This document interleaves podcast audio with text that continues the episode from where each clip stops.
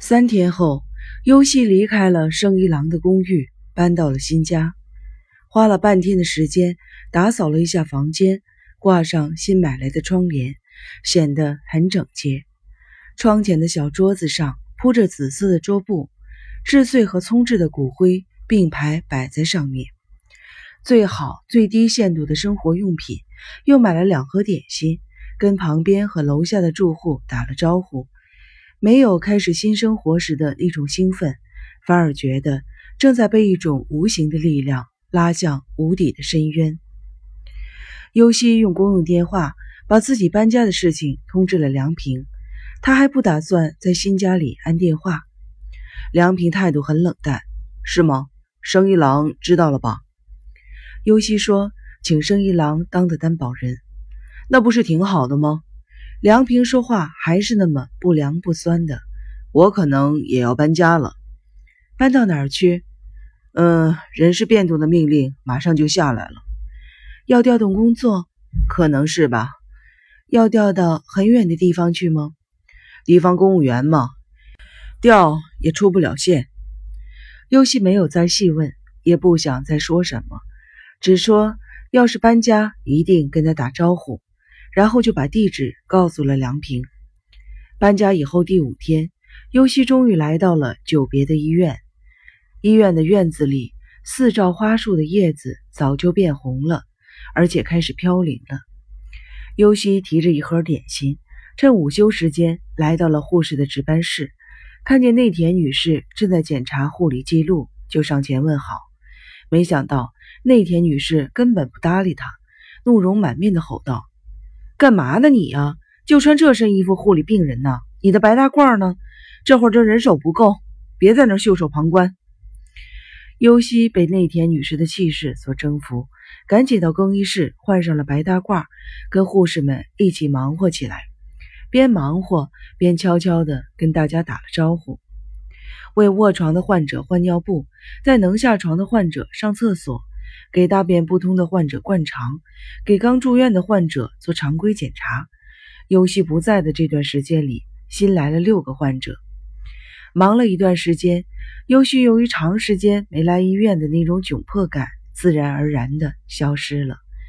患者们开始对尤西的出现还感到有些突然，看着他那跟以前相比没有任何变化的工作态度，也自然而然地接受了他。尤西抽空跟内田女士打听了一下痴呆症病逝的情况，正如生一郎所说的，医院准备撤掉痴呆症病逝。内田女士说，为了减少亏损，这也是没有办法的事情。尤西除了检讨自己因为长期休假没有照顾好患者以外，没有强调自己连续失去两位亲人的不幸。内田女士说，痴呆症患者住院的时间不会很长了。我们就在这段时间里把他们照顾得好一些吧。麻里子不知道从什么时候开始腿脚不听使唤了，坐上了轮椅，但上身还是能很好的活动，面部表情也很丰富。认出是尤西后，眼睛潮湿了，伸开双臂叫起妈妈来。麻里子最近食欲一直不好，但在尤西的护理下，这天的晚饭一点也没剩。从第二天开始。尤西恢复了以前的生活，他希望通过工作忘掉悲痛和失落感。四天以后，尤西上后夜班，接班后他连口气都没有喘，立刻就去各病室巡回护理了。但是现在的尤西跟以前不一样了，动作虽然跟以前一样的熟练，想法却跟以前完全相反了。做这些事情有意义吗？这个念头在内心深处霓虹灯似的闪烁着，有时甚至变成声音从心底里冒出来。尽管跟病魔搏斗的患者就在眼前，尽管希望通过住院把病治好，让余生更加丰富的患者就在眼前，可无法使尤西打消内心深处的念头。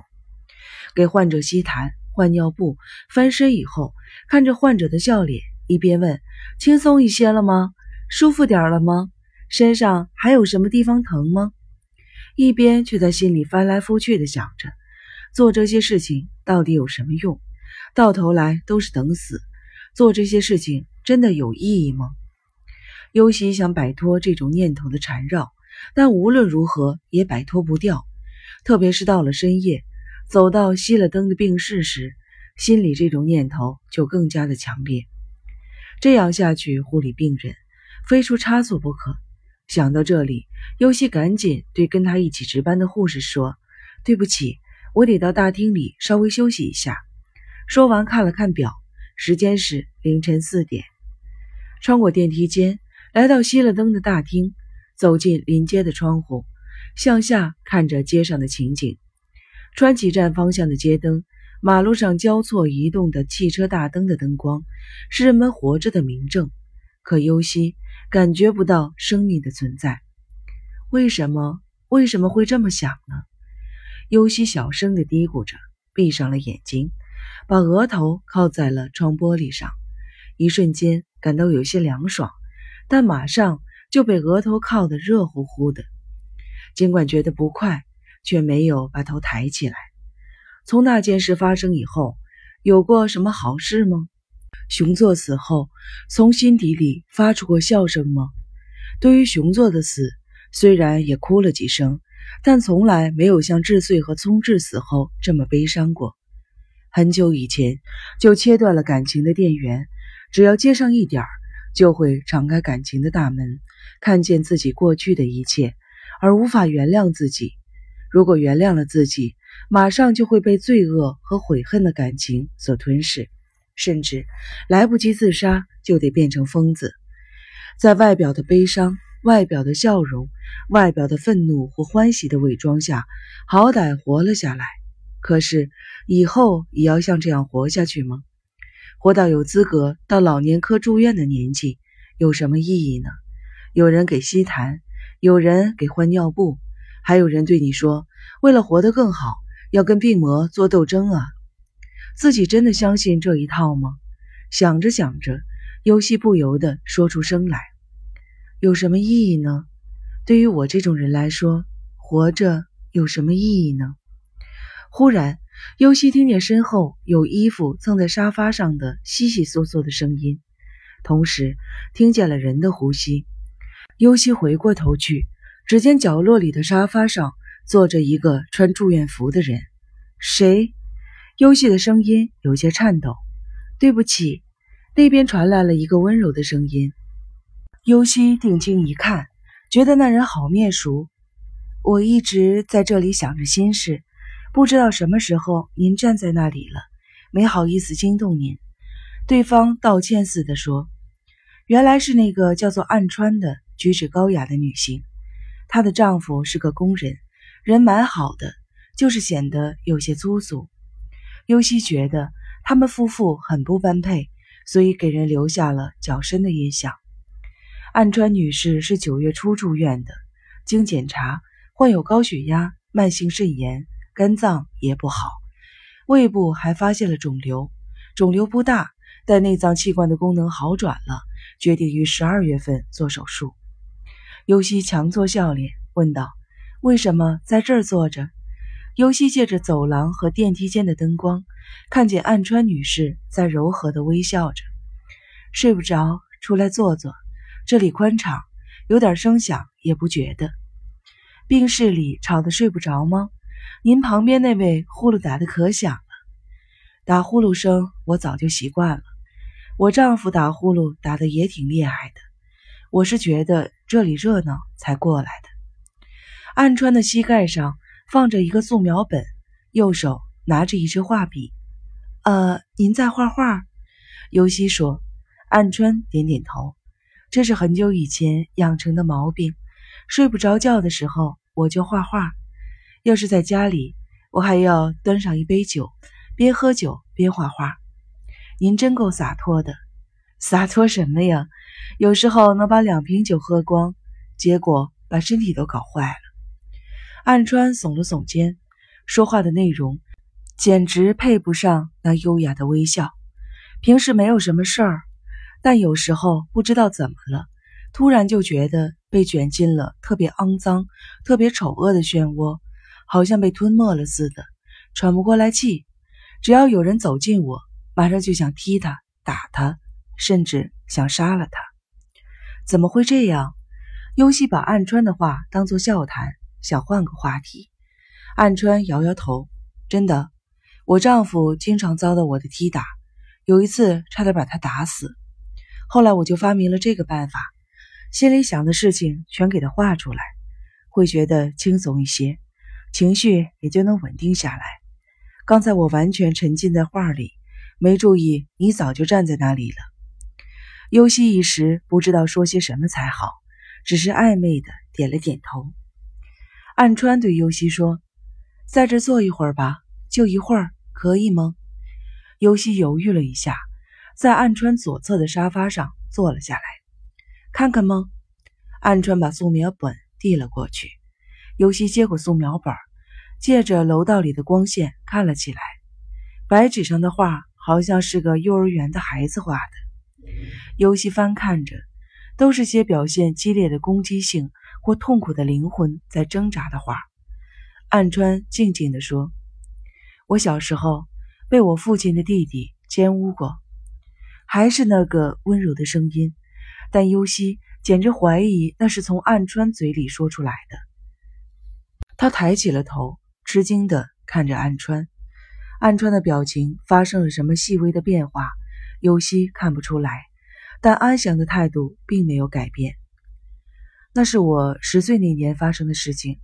今年我六十七岁了，也就是说，那是五十七年前发生的事情。那时战争还没有开始。有一天，我父母出去了，家里只剩下我和那个我应该叫他叔叔的男人。平时我跟叔叔一起玩的挺好，不知道他要对我做些什么，只觉得很害怕。哭着求他放过我，但是他没有放过我。我以为就那么一次就算完了。如果真的只有那么一次，我就忍了。那时候我还是个孩子。暗川深深地叹了口气，目光转向了窗外。可是他并没有就此罢手。我没处逃，也没有对父母讲。他也没有用匕首和菜刀逼着我，也没有说要杀了我。我的想法是不是很奇怪？尤西想说什么，却没有说出口。暗川接着说：“小时候受到父母和祖父母的宠爱，虽然有点任性，但谁都没有生过我的气，总是说我多可爱，多可爱。我也很得意，还穿上漂亮的和服，给当时有名的画家当过模特呢。可是给人糟蹋了，给人玷污了。”我觉得那是永远抹不掉的污点，但我想至少不能让父母和周围的人知道，对方是父亲的弟弟。我不想给父亲添腻味，也不想使祖父母精神上受到打击。如果我对他们说了，就会破坏他们平静的生活，那样我会更难过的。而且，我觉得他们就再也不会像以前那样爱我了，这是我更害怕的事情。一个可爱又纯洁的小女孩，希望永远得到父母和祖父母的爱。那个男人摸准了我的心理，并且利用了我的这种心理。那是个软弱庸俗的男人，既没有毅力，也没有做事的勇气，谁都瞧不起他。祖父母拿他跟我父亲相比的时候，经常又是摇头又是叹气。他就把所有的抑郁和委屈都发泄在我的身上。当他可以支配我、蹂躏我的时候，平时那双浑浊的眼睛就放出了异样的光彩。暗川转过脸来，一瞬间，尤西从他的眼神里看到了怨恨和愤怒。暗川掩饰似的躲开了尤西的目光。我十五岁那年，他应征入伍，打仗去了。五年间，他一直在欺负我。五年间，我不是作为一个人在活着。一个女人最美丽的少女时代，好像只是为了充当那个男人的慰安妇才活着的。他走了以后，我每天都在担心他会突然回来，继续欺负我，没有睡过一个安生觉。后来，那个男人在南方的岛屿上战死了，可是我的灵魂并没有得到拯救。我不是靠自己的力量阻止他的，我没有得到一个拒绝他的机会。这只能证明我是一个没有活下去价值的人，而且那个男人再也不可能向我谢罪。结果，连谁是好人，谁是坏人也无法澄清了。人们为他举行了盛大的葬礼，说他变成了神，全都向他合掌祈祷。暗川的右拳狠狠地砸在自己的左手掌上，好像在忍受着巨大的痛苦似的，闭上了眼睛。左手握着右拳，一个劲儿地颤抖着。突然，他的力气好像一下子没有了。身体瘫软下去，淡淡的重复着尤西刚才站在窗子前说的话：“对于我这种人来说，活着有什么意义呢？”尤西啊了一声，惭愧的低下了头。“对不起。”暗川又说话了，“我并不想问你是怎么回事。对于我这种人来说，活着有什么意义呢？这也是我一直考虑的问题。”当然，你的话的含义跟我可能不太一样，但是只能给人一种没有生活的勇气，觉着活得没有意义的感觉。暗川不无寂寞地笑了笑，精疲力竭地靠在沙发上。战争结束以后，我过了一段非常放荡的日子。十七八岁的时候，经常到那些不明身份的人集中的地方去，拼命的喝酒，谁提出要求。就把自己的身体给谁，虽然没有任何快乐，但跟那些人在一起，就把自己活着没有任何意义的想法暂时的忘掉了。结果丝毫无益于我空虚的心灵，于是就求助于酒精，甚至吸过毒品，因为肝病和肾病多次住院，下身还得过脏病。真没想到我还能活到这么大的年纪。尤西看着暗川雪白的景象，真看不出他还有那样的过去。以前，尤西认为他一定受过很好的教育，是在高雅的环境中长大的。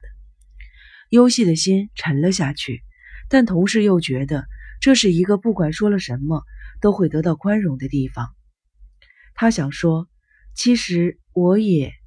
暗川好像看出了尤西想说什么，马上制止道：“不过。”我的人生在走了一半的时候发生了变化。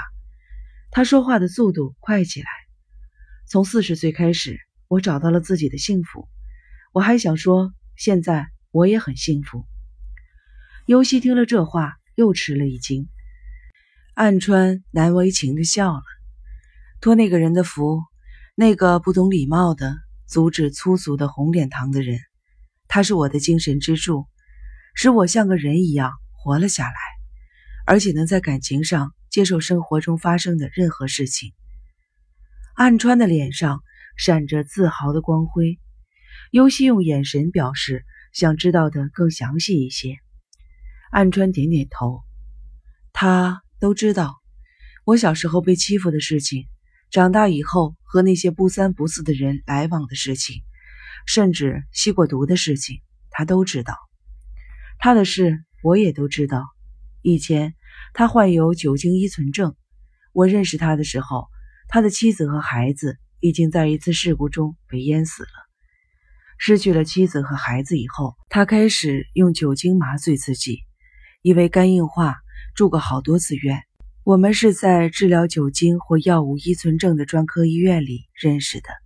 那个时候，我戒不了酒，也戒不了毒，经常产生幻觉。说不定哪天会伤人的，可怕极了。他是我们病房里住院的患者们选出的小组长，经常鼓励我、安慰我。开始我根本就不相信他，认为他的目的就是我的身体。于是我就把他约到外面的旅馆里。你不是想要我的身体吗？我就在你面前脱光了。没想到我刚解开腰带，他就哭了。他根本就不想对我怎么样。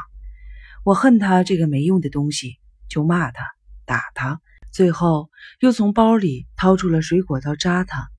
我把他的手腕扎破了，他一动也不动，孩子似的哭着对我说：“这样下去可不行啊！”后来我忍不住放声的大哭起来，哭着把我的过去告诉了他。他既不吃惊，也不怀疑，只是默默的听着，等我说完了，他才说：“是吗？是这么回事啊，让你受苦了。活下来可真是不容易呢。”说完，还朝我深深的鞠了一躬。暗川一口气把想说的话说完，闭上了眼睛，把手放在胸口上，平息着激动的情绪。过了一会儿，暗川睁开了眼睛，又说：“在他的劝告下，我把埋藏在心里的话跟医生也说了。医生听了，说我是幸存者。幸存者，对，经历了致命的伤害却没有死掉，拼命活了下来，所以叫做幸存者。其实我没有资格成为幸存者，我酗酒、吸毒，作践的自己连孩子都不会生了。”虚度光阴啊！暗川直视着尤西，暗淡的光线里，他的眼睛在闪闪发光。医生还说，你的生命还在，现在又有了愿意做你的精神支柱的人，你就有了找到幸福的可能。你活下来可不容易啊！医生说的话和他的一样。从诊查室里出来，看见他正在外边等我。我一下子就扑到了他的怀里，他抱着我，轻轻地抚摸着我的头发。暗川抬起头来看着上方，好像在回忆当时的情景。他摇摇头，接着说：“当然，我的问题并不是一下子就解决了。跟他一起生活以后，也发作过好多次。不管是由于什么引起了我对痛苦的往事的回忆，都会大闹一场。”但是他什么都能接受，什么都能原谅。最后我明白了，他最大的愿望就是跟我是一样的，就是希望有人能够接受他，有人能够原谅他。就是这么简单的接受和原谅，改变了我的人生。说完，长长的吐了一口气。尤西非常羡慕的看着他。暗川又说：“他有时候对我说，我们这些普通人。”怎么努力也成不了改变世界的材料，我们只能生活在眼前这个社会里。当然，我们在心里可以向往着跟这里不同的社会。我们基本上是适合在现有社会里生活的，我们是可以在社会为我们划定的范围内生活的。不过，在我们两个人的世界里，可以摆脱现有社会的价值观。托他的福，我不再觉得。活着是一件痛苦的事情了。跟您说这些，也许您不爱听。哪儿的话？我受刚才谈到的那位医生的委托，跟很多有烦恼的女性谈过我的经历。我常对他们说，在这个世界上，有烦恼的人不止你一个。人生不只是痛苦和空虚，不管是谁，都能够找到幸福的。优西点头表示赞同。暗川为难的笑了笑，不过说起来容易，做起来就不那么容易了。优喜也想对暗川笑笑，但被一种突然涌上心头的东西把笑容赶跑了。正在这时，从值班室里那边传来了焦急的呼喊：“护士长助理！”优喜赶紧站了起来，膝盖上的素描本掉在了地上，连忙捡起来递给了暗川，说了声“对不起”。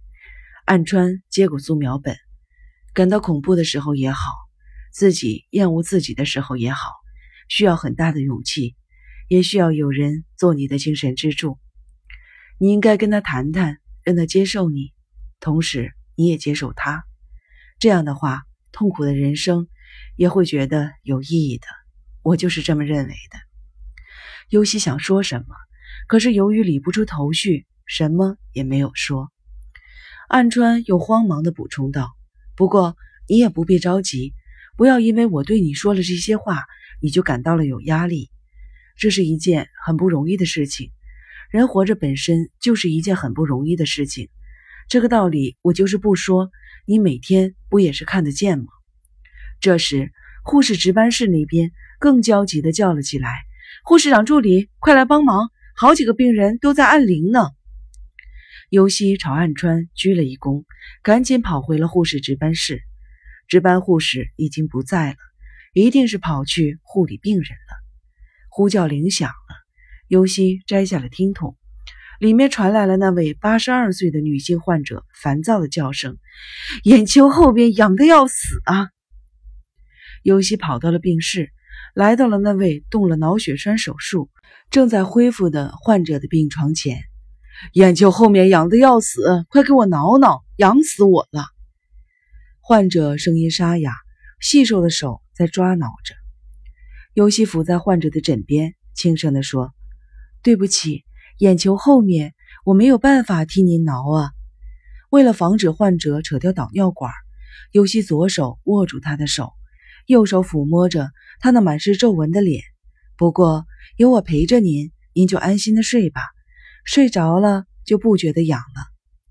患者紧张的身体逐渐的松弛了下来，尤西感到由衷的安慰。